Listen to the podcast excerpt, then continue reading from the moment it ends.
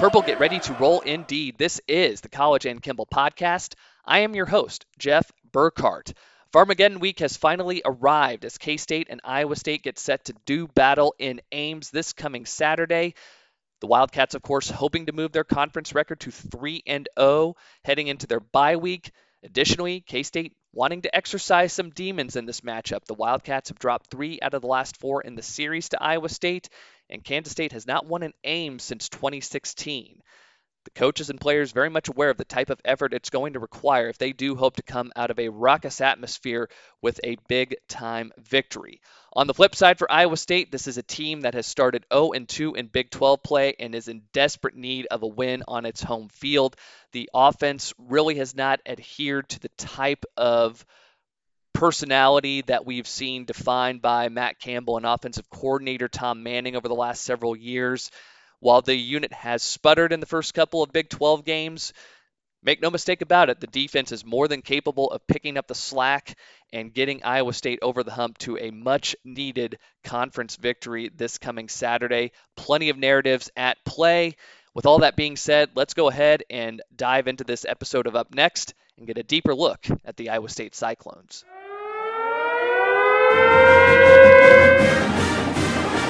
Design roll. Extension, catch made, touchdown, Xavier Hutchinson. This young man is gone to the end zone. Number 21, Jirehl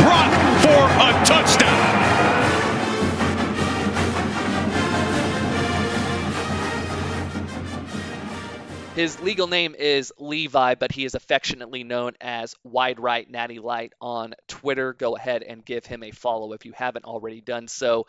Levi, I know you probably don't want to revisit this most recent game against KU, but I, I wanted to start there. Frankly, I went into that matchup thinking that Iowa State would be the team to silence the chatter that's been surrounding the KU football program here in recent weeks of the college football season.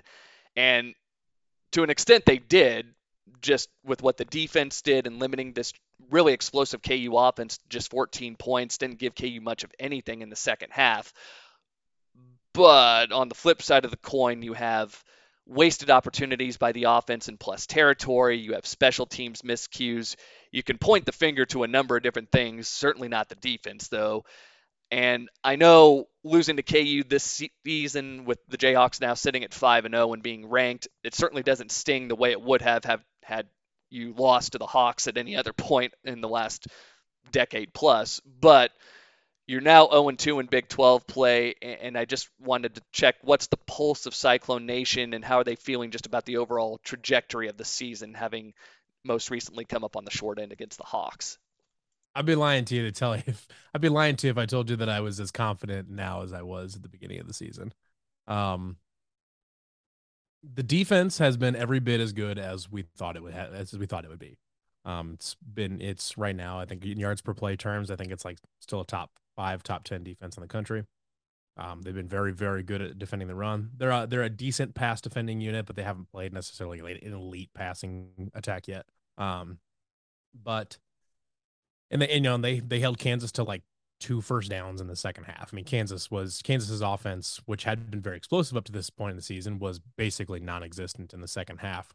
Um, but the problem is that Iowa State's offense is currently in shambles, and not, just nothing's happening. The running game isn't working very well. It doesn't help when your probably your two best running backs are out, so they're on their third string running back right now, which doesn't help. Um, the offensive line has had a had a, a little bit of a rough season uh, at this point. And Hunter Dekkers is only in his fifth start, and he's playing like it. And He's making some really good, making some making some really good throws, and making some absolutely nonsensical decisions. And but really, to top it all off, though, is that I'm of the believer that Tom Manning, the offensive coordinator, is doing a very poor job this season. Um, that's kind of the general belief of a lot of Cyclone fans. Um, is that his his play calling has not even given Hunter Dekkers an opportunity to succeed. Um, and he's also not taking advantage of Xavier Hutchinson. I mean, Xavier's piling up a lot of catches and stuff like that, and a lot of, but a lot of it's on crossing routes and out and short out routes and stuff like that. It's it's not stuff that is is making a huge impact necessarily. Um, which is a shame because Xavier is one of the most talented receivers in college football. I would argue that he's the best one in, in the Big 12, and I, I think there's a pretty good, pretty good argument for it. And you could make an argument that he's probably a top five or better receiver in the country. Um, but they're not taking advantage of him right now. It's infuriating. Um, not to mention they're you know not taking advantage of him to the fullest opportunity, but they're also they've got a bunch of other receivers that they're not taking advantage of either. Um, this this obsess this obsessive commitment to dinking and dunking their way up the field and try to win the game three yards at a time um, is pretty annoying. Um, and it's not putting Iowa State in position at all. And they reflected last week. They put up 11 points and didn't. And like you know, th- there was one touchdown pass that Xavier Hutchinson probably should have caught. Um, and he he didn't. And sometimes drops happen. Um, and but you know probably should have caught that. But really, that was the only other time where Iowa State looked like it was threatening to score a, field, a, a touchdown. Obviously, had three missed field goals, and the last one being particularly painful. But um, in the end, touchdowns win games, field goals don't. And right now, Iowa State's having a tremendous time, a tremendously difficult time moving the football in and scoring right now, and it's it doesn't bode well, especially when you have a special teams unit that has also been kind of a disaster this season. Um, if you're gonna play, if you're gonna try to play like Kirk Ferentz and Bill Snyder and try to play like the Hayden coach Hayden Fry coaching tree, you have to have good special teams to pair with your really good defense. You can have a you can have a, an absolutely terrible offense, but if you have really good de- defense and really good special teams, that'll keep you in and win you a lot of football games. Um, Iowa State's got the one got one piece down. They have an exceptionally good defense that is surprisingly leading the conference in turnovers generated, which is not something that Jon Heacock's defenses have done in the past. They've typically been pretty pretty light on on gen on forcing turnovers. Um, but they're leading the conference in, ter- in in forcing turnovers right now, and which is you know given the offense the extra possessions we've Matt Campbell's always wanted, and now the offense isn't doing anything. Um, and it's been it's been stagnant this whole season basically. I mean, it looked fine against Ohio and Southeast Missouri, but that's Ohio and Southeast Missouri. It's not a, not even a power. You know, one of them's not even an FBS program or whatever. So obviously they're going to look fine against those teams. Um, but the offense is doing is is making it worse, and special teams is is really really bad right now. If the offense and the defense are both good, maybe you know you can overcome some of the special team stuff. But right now, one one unit is performing as we thought it would, and that's the defense. Is this a case of identity crisis? Because I was going back and looking at the numbers last year because I just felt like Iowa State under Tom Manning had always had really good balance. And and pass attempts last year right around 34 rush attempts right around 32 and again when you've got an all-timer like Breece Hall you can absolutely allow him to shoulder the workload in the running game and whatnot. And I, guess do, do you feel like the the personnel necessarily isn't there for them to to try and do this this Texas textile dink it and duck it nickel and dime it down the field type of attack? Or or I, I guess where where's the biggest frustration there? Is is it just a matter of execution? Is it oh, yeah, Dekkers' deep ball strength? Sorry go they're, they're still running the same scheme that they ran with Brock Purdy and Charlie Kolar and Chase Allen and all that and Breece Hall you know when you know probably the best running back in college football for the for a couple of years.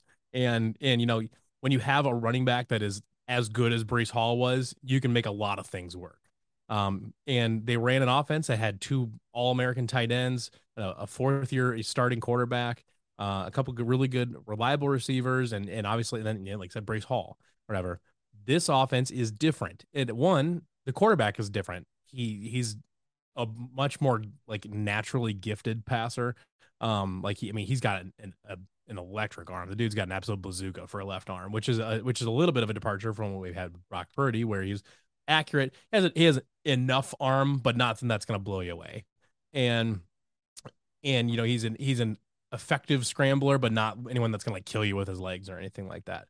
Hunter is fast enough to do a lot of damage in the running game if used utilized properly. His arm can really stretch the field if utilized properly. Um, you have a re- you don't you don't have two All American tight ends. You have a couple decent pass catchers. They're not world beaters by any stretch of the imagination. They're kind of bad. They're kind of bad blockers. Easton Dean has really struggled in blocking, which he's a converted quarterback, so I'm not sure. I'm not sure how much you can ex- you could really Tough transition. yeah, I'm not sure how you could realistically have expected from him, but he's been. I mean, he's he's a he's a, certainly a solid pass catcher, but that's that's kind of about it. You're definitely not building your offense around either of those two guys like you would like you like they did with Charlie Kolar and Chase Allen. Um, but you do have Xavier Hutchinson. You do have Jaylin Noel. You do have Dimitri Stanley. So you have you have a, a nice depth of re, depth at receiver and a lot of different kinds of receivers. You know Xavier Xavier Hutchinson's that he's a big time, super awesome route runner, really great after the catch. You know he's he's kind of the the modern prototype receiver where he's a really excellent route runner, got good hands. You know doesn't have to be a speed demon, doesn't have to be this big, you know Allen Lazard type where he's just gonna tower and tower over people and physically outmuscle them type of thing. He's just really really excellent at his craft. That is what Xavier Hutchinson is. Jaylin Noel, classic slot guy. Dimitri Stanley is a burner. I mean, like a just for a, a, a more high level name, like a like a DeSean Jackson type, where you're gonna you're gonna send him deep and send him deep and send him deep. And it's been working. I mean, he's toasting dudes on the back end, but they're not throwing it to him. Well, correction. The last two games, they'll throw it to him once. They've connected with D- Dimitri Stanley on a 30 yard pass each of the last two weeks, and then never went back to it they'll, they'll throw it to him once down the field and that's it. And it's it's maddening because this offense is designed to run with an all-american tight you know an all-american running back and two all-american tight ends and a in a you know fourth year senior that started a million and a half games or whatever. And you're running it with a quarterback in his fifth start two eh, tight ends a running game a running game that's still trying to find a lead back. Jirehl Brock seems to be the the you know the lead guy there or whatever but he's not he's good, but he's not Breece Hall or David Montgomery. I mean, he's he's not those two guys. Um, and they just the offense hasn't adjusted at all. they haven't they haven't changed anything, which is like the first thing you should do as an offensive coordinator is tailor your scheme to fit your personnel, and they have not done that at all. I mean, the passing scheme right now is a, is a complete waste of Xavier Hutchinson. You mentioned the running back position, and I know Brock very much physically looks the part of what Montgomery and Hall were six foot two twenty, kind of fits the mold there. But I know there's questions about availability. You mentioned a couple of guys being on the shelf. Who, who are we expecting to see out there getting the lion's share of the carries this coming Saturday? Well, fortunately for uh, you know, interestingly enough, Kansas State won't be the only teams trotting out a five, I don't know, five five starting running back because that's what Deon Silas is. He's by he's five. He's on the roster as five six. That feels pretty generous. Um, kind of like Deuce Vaughn. Uh, Deon Silas is not as good as Deuce Vaughn is. Um, but that's probably who it'll be to start off with. They'll get some Eli Sanders too, which I don't know what to expect out of him. I mean, he's got good speed, but the vision's not not quite there yet. Cartevious Norton and Jirehl Brock are both out though. We do know that. Um, they're not. I mean, unless something changes, I guess something, something could change. But as of right now, I'm not expecting that either of them to play. Um, which is unfortunate because Jirehl Brock's your hammer if you need a couple yards, you can hit, get him, hit him on an inside zone. That dude can just hammer and get you a first down. Um, and you don't have that right now. You have a, you have a five five running back. That's not that, and um, that's pretty worrisome for a team that's trying to find some footing offensively. Um, trying to build a successful offense around without really having a successful running game is pretty hard. Um, it's a lot easier. You know, it's been done in the past to have want to build a a successful one without a pass. Oh, sorry, without a passing game. Um, Nebraska did for a long time. Kansas State's kind of doing it this year. uh, to be just just to be you know to be honest about it. Um, no shade at me. I was gonna say. I mean, that's just kind of what's happening right now. If you look at like uh like the uh EPA totally the expect the expected uh expected points per attempt or whatever. Kansas State is actually their passing game is actually a little bit worse than Iowa State's. Amazingly, I don't, don't know how that happens. So, um, you know, the passing games will not be on display. Well, I don't know.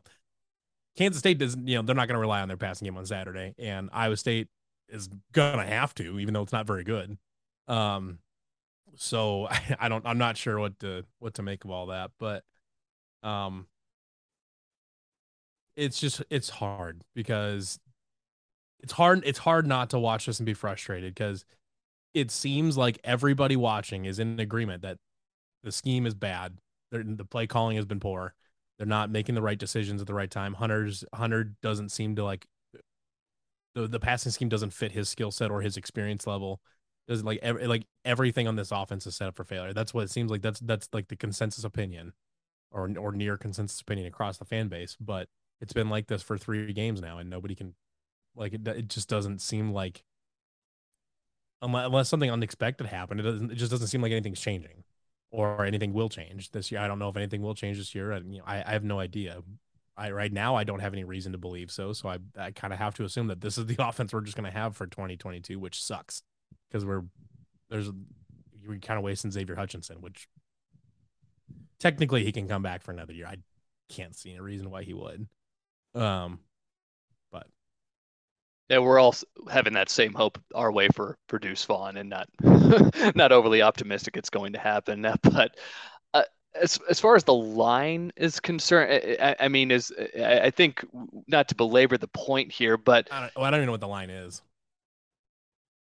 The the offensive line. Oh, the offensive line. I thought you were talking about gambling line. Never mind. Never mind. no, I was just asking, like, as far as the offensive line goes, it, it, like, there's still plenty of returning experience there with with Downing and, and Simmons and and, and again, uh, uh, not to belabor the point about like identity shift, but I, I feel like you have enough there for holes to open up in the running game to give him time to to give Dekkers time to throw? Like, are there any concerns uh, on the line? Any weak spots that you? there's a there's a shitload of concerns. I mean, the, the, the, line has been garbage. I mean, there's like a couple guys have had had had generally speaking pretty decent seasons. Uh, Jarrod Hufford on the at left guard has been had a pretty good season or whatever. He's you know every, every lineman has their occasional hiccup, but you know for the most part he's been pretty good. Tyler Miller has been not too bad. Um, Jake Remsburg, when he's played, he hasn't played hardly this season, but he played a little bit last Saturday. And he played well in that in that little bit of action. So three of your five, you feel pretty decent about. J- Tre- Trevor Downing, which is I would say it's the most experienced lineman and kind of you know the best, quote unquote, whatever. He's been he's switched to center this season. Um, some games he's been really good. Last Saturday was very very poor. Um, and the right guard Daryl Simmons has had a rough season. It's been kind of bad. Um, it's a, it's a big it's a huge concern because I mean if if they can't keep Hunter Dekker if they can't give him time and they can't give one of these running backs space then I would say it's not going anywhere and it's kind of what it is it's a huge concern on the offensive line especially I mean forgive me I cannot pronounce his name. What's the defensive end? What's his name? Uh Felix Anudike-Uzomah yes him. Um he has a I mean there's a there's potential he does a lot of damage on Saturday. I don't I don't like I'm not gonna not gonna lie to you. Especially because while they beat Ohio and it wasn't really close, Ohio may have actually done a lot of damage just on tape because they ran a whole bunch of stunts on the on the defensive line. That's kind of what they do. They run lots of twists, lots of stunts on the on the defensive line, and uh, it kind of worked. And Baylor and Kansas both saw this, and they ran stunts, and Iowa State handled them poorly, very poorly.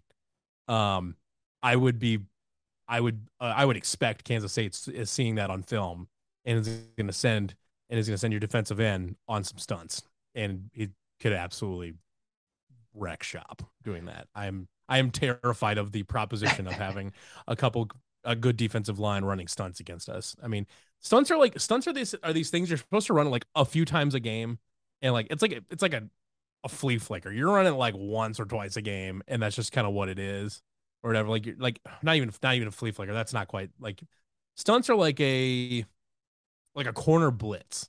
Like you're only gonna run them maybe a couple times a game at the most, whatever, because they they they do they can leave you really exposed.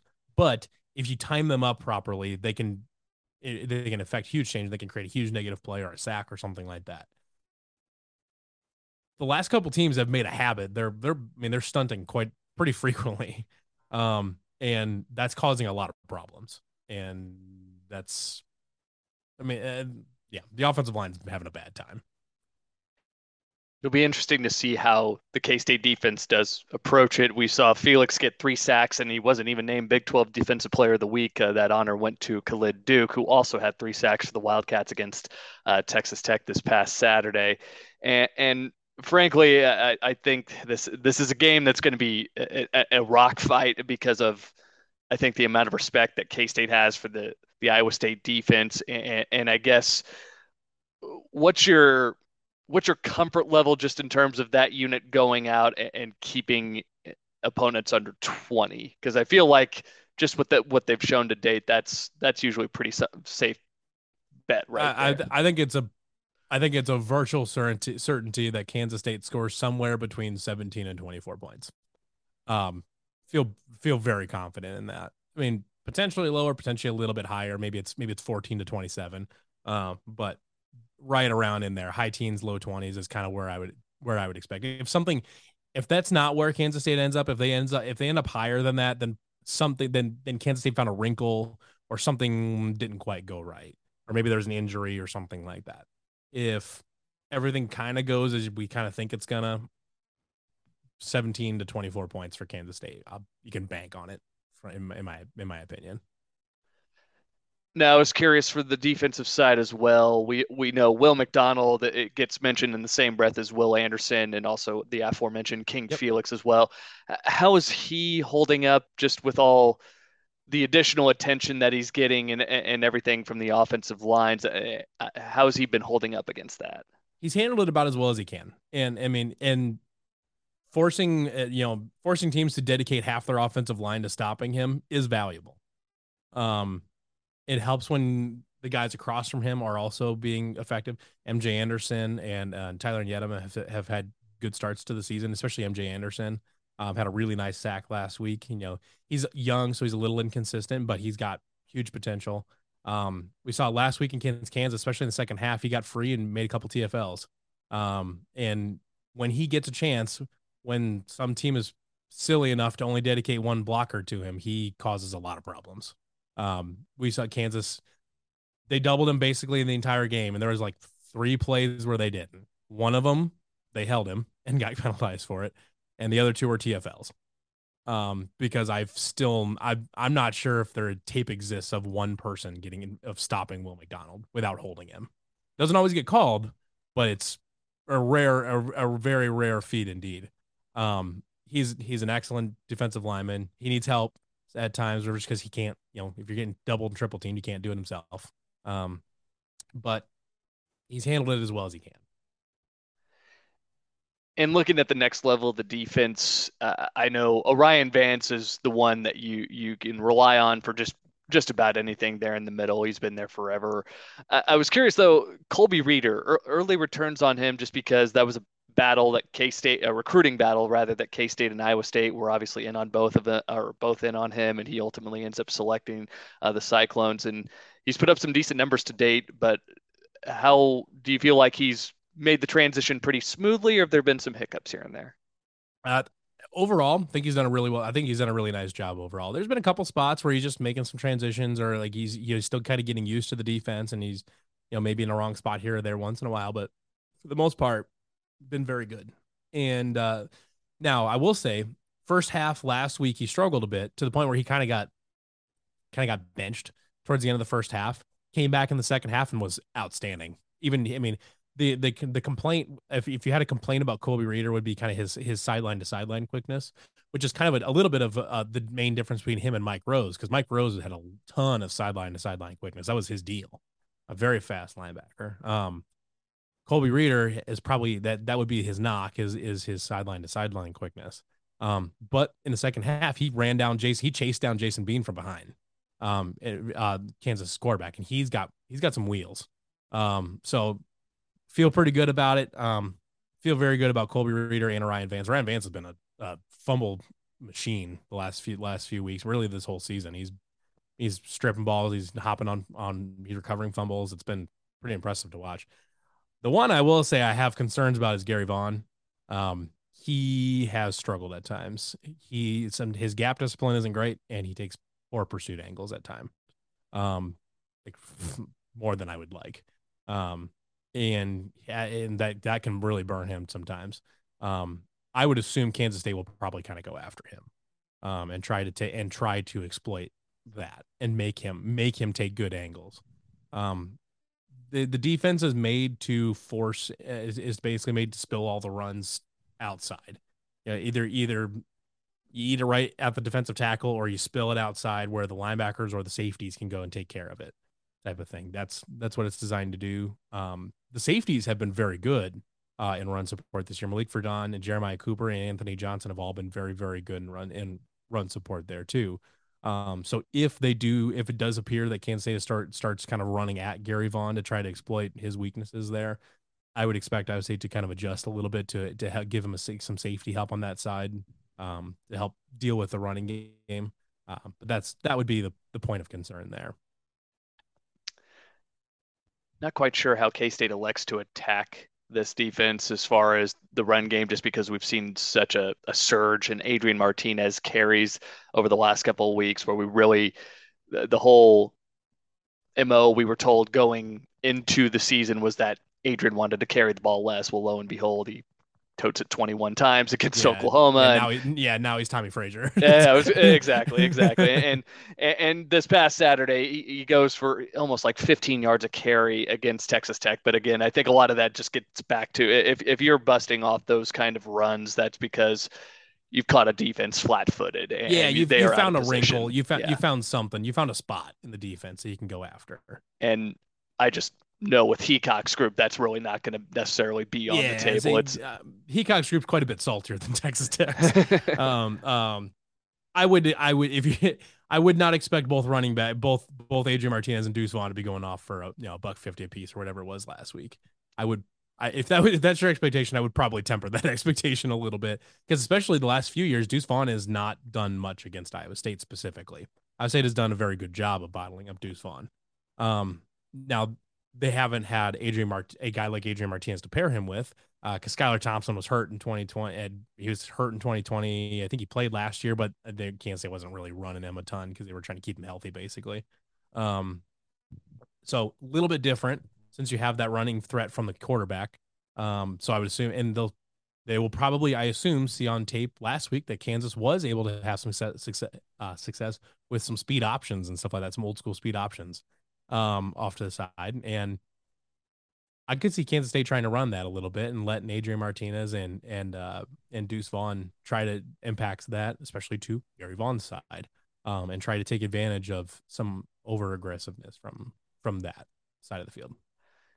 Well, frankly, I was a little bit just looking, projecting ahead and seeing Iowa State just go in and sit on can because the first team that's really done anything to this Kansas offense. Now, granted, they haven't played any defense with a pulse going right, into that right, game, right? But the fact that they were just able to go in and, and I know what Leipold likes to do, they they run a lot of the same action and everything. I mean, they, for all intents and purposes, they have a college offense. You're you're yeah. going to see zone read concepts and things like that. There's going to be more QB power H guard sure. tray counteract like you're going to see a lot of more design quarterback draws not necessarily right, just right right right don't read exclusive but yeah it'll that that's going to be interesting to see and again uh, K-State just what they've shown in the passing game to date has me a little apprehensive and and the big thing that they did against Oklahoma was just popping a couple deep shots to the H back Ben Sinnott over the middle that really just kind of loosened things up and, and, was so instrumental in creating all of those running lanes for Martinez and Vaughn. And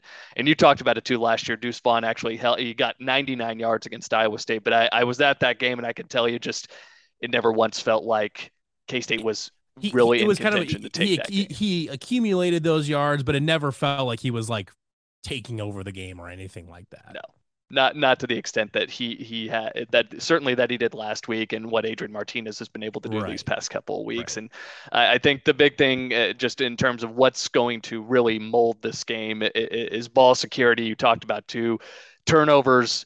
K State and Iowa State one and two in the Big 12 in terms of turnovers forced, and one or two, one way or the other in this game could all of a sudden open up what's going to be likely, to your point, like a 17 to 20 ish game. All of a sudden, that becomes a, a 31 to 10 type of game, you know? No, I don't think anybody's scoring 31 points in this game. I don't know what the over under is, but it's oh, it's, it's I'm taking the under. I'll tell you I'm that taking, I, I would I would pound the under with your entire mortgage. um, but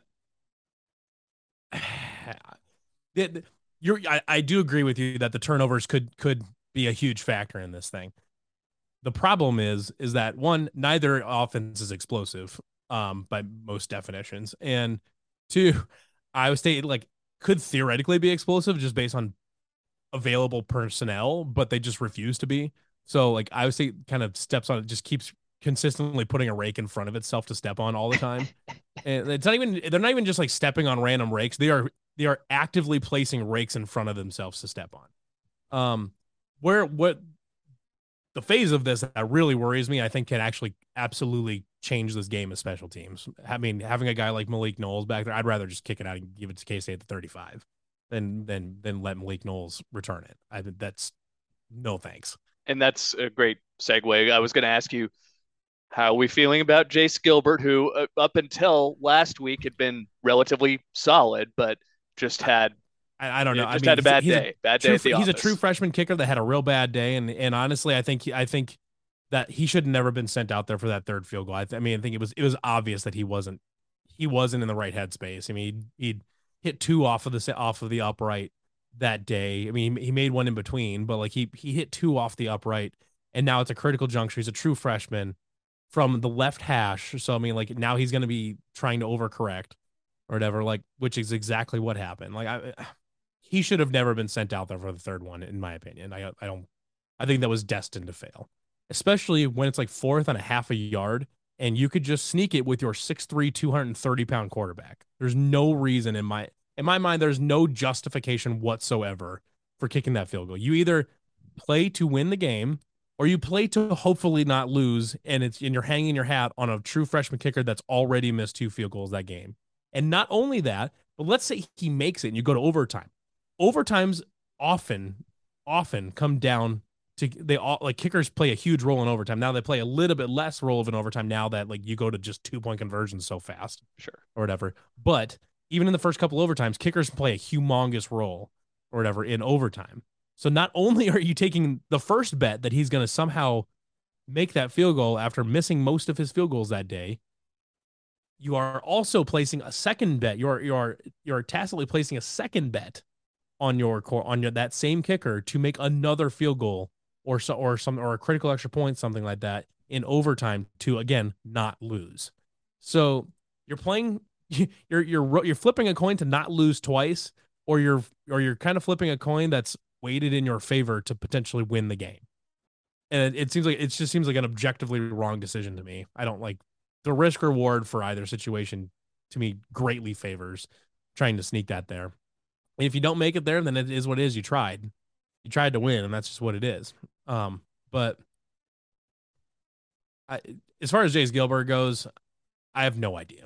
What I don't know, I don't know what the psyche of a true freshman kicker that just missed three field goals, including a including a game tying field goal. Oh, that's above my pay grade. Jeez. I have no, I have no idea. Like I have no idea what that what that headspace looks like. No, like no clue.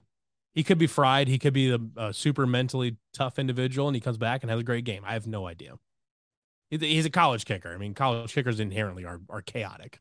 as they say. Yeah, I, was gonna, and I, I, I remember watching the Mizzou Georgia game where you know the week before Mevis biffs one from inside of thirty, and then which is crazy. Which is funny because that's Andrew Mevis's brother or whatever. But that Mevis is actually better than Andrew Mevis was or whatever. Like like his brother at Mizzou is like grows probably going to win the Groza good.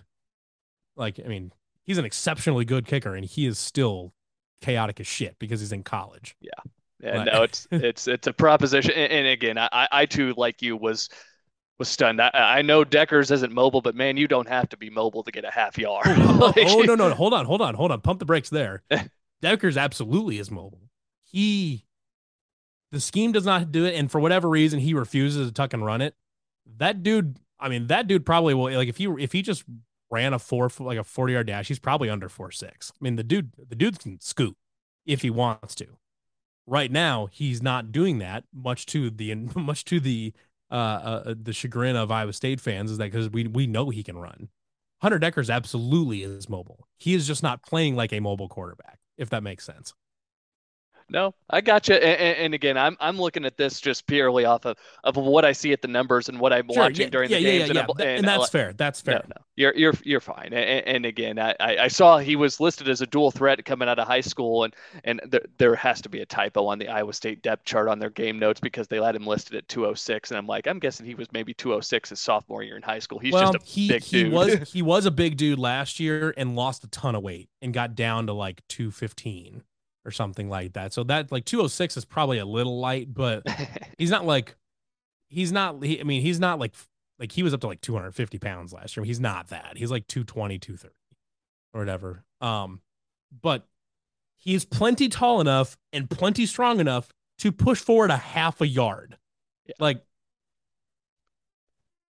whatever. Uh, I mean, to me, that to me, that was just like that was like you you're admitting that you're fine with losing this game. Like, like no, it's it's one of those things too. Like on the road against it, and and and again, it's KU's defense, and, and I know KU's to that point, terrible. Yeah, they're not good. And, and I know at that point you've had plenty of opportunities that have been squandered, but like that's kind of what K State did when they ran up against Tulane. They just got too football brained and, and decided to like just try and bang heads again in, in, a lot of short yardage situations and got turned away a bunch. But there is there are instances where like guys, let's let's just go get it, you know. And sometimes it works, sometimes it doesn't. But I guess to to kind of to bring it home here, uh, I, I, wanted to ask at, at, at the macro level, this game, night game, Ames. from what I was able to find in researching the win in the dark uniforms, I believe Iowa State is seven and one, with the only loss being the Big 12 championship game. Correct me if I'm wrong there. That sounds correct. Okay. I, I feel like this is really this is very much the wounded animal needing to get it done to to right the season because it, it's not like this the Big 12 is going to be forgiving at any juncture throughout the rest of the there, year. There's no punching bags left, and it sucks. like there's, I, I there's think West Virginia left. might. Be, there's going to be a point where I think West Virginia starts to pack it in, but honestly, like that's even West that's Virginia really is dangerous enough where they oh, like, offense, where, yeah, where you can yeah like like like you can't you can't just like you can't like treat West Virginia this year even on a, even on a bad day you can still can't treat West Virginia like you could Kansas two years ago or something like that where you can be where you can just ignore them basically. No, no not at all. But I guess uh, I, I just uh, not to beat around the bush here, but did the guys rally? Just being at home, the comfort uh, of Jack Trice Stadium. Do they do they come out inspired? Do they feel like they're going to get it done, or is there just too much in flux to feel confident about this team just on this Saturday and moving forward? There's too much not in flux. like the pro- the problem here is that nothing has changed they're doing the same thing they've tried to they're running the same offense they ran in 2019 like i mean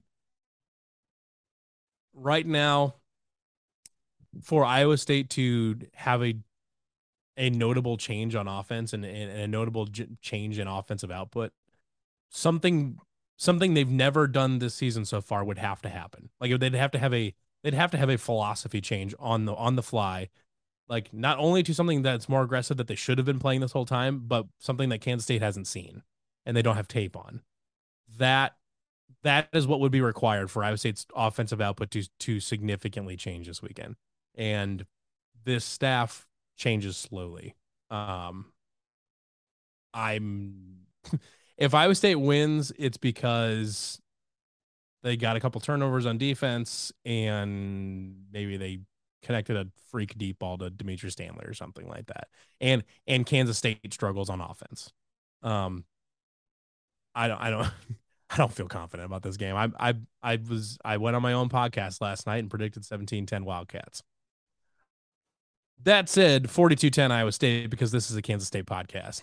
I'll go hell. No. no, I mean like realistically though, I'm I would take Kansas if I were if I were a betting guy, I would take Kansas State to cover. I don't know what the I don't know what the spread is, but like it's K State by two, and that to oh, me is cover that. That is uh, th- that is very much Vegas. I think trying to bait you into like this is Iowa State at home, and I, I believe if I saw correctly, the the loss at home to Baylor was the first uh, they didn't lose at home in conference play the, the season prior, and I think this the year before that. I, I want to say it was 11, conse- 11 consecutive home play. games they had not lost. Uh, the, pro- the, problem here is that his, just the last little while, Matt Campbell, actually not really the last little, Matt Campbell in general, Matt Campbell's teams have actually been really bad in close spread games.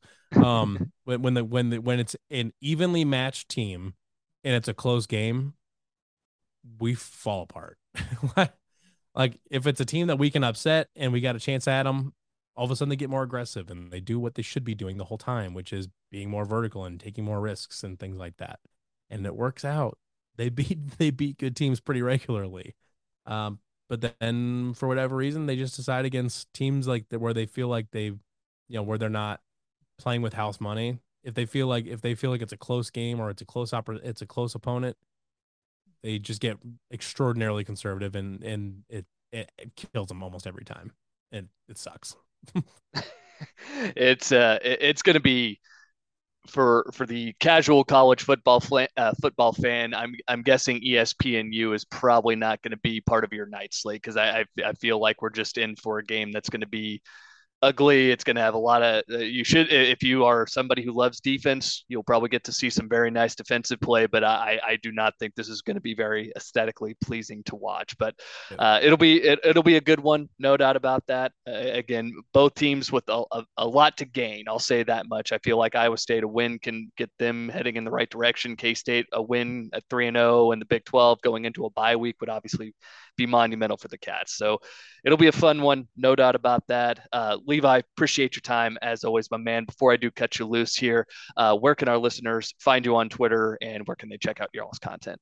Uh, best way to find is out. It's wide right natty light on the website. It's wide right natty light.com. And then on Twitter, it's at, at wide RT natty LT. We've got, you know, all, all of our other stuff is, is just wide right natty light, wherever you can look up. There's, if you find if you find somebody else using that name, I would be blown away. Um,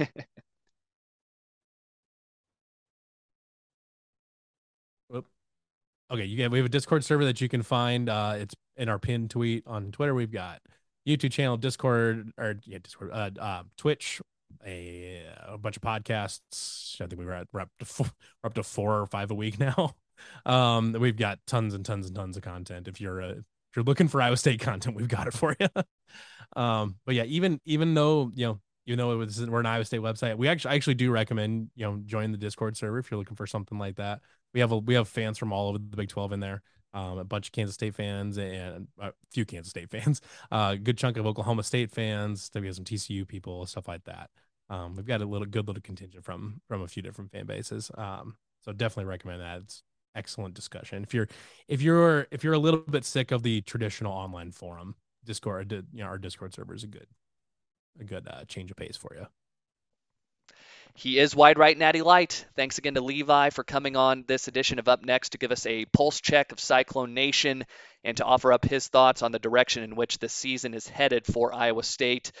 You hear the frustration in his voice when he talks about this offense, and I do think some of that is justified, but in the same breath, if you are an Iowa State fan, you, you do need to take a step back and acknowledge the program defining talent and production that walked out the door this past offseason, losing your all time leading passer in Brock Purdy, losing the school's second all time leading rusher in Breece Hall, a guy who just missed being a day one NFL draft selection, losing objectively the school's best tight end in Charlie Kolar, another NFL draft pick. That's a lot to have to replace. And this is unfortunately just the lot in life that you have as an Iowa State fan, as a Kansas State fan, a Texas Tech fan, or TCU, whatever the case may be, where you're just unfortunately not going to have a high caliber four or five star prospect waiting in the wings to give you the same type of production when his number gets called and he gets named a starter at whatever position.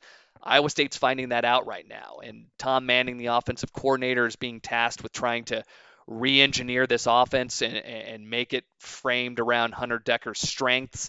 But Iowa State, just from a roster standpoint, maybe wasn't necessarily built around deploying an offensive attack that's going to wing the ball around 45 to 50 times a game.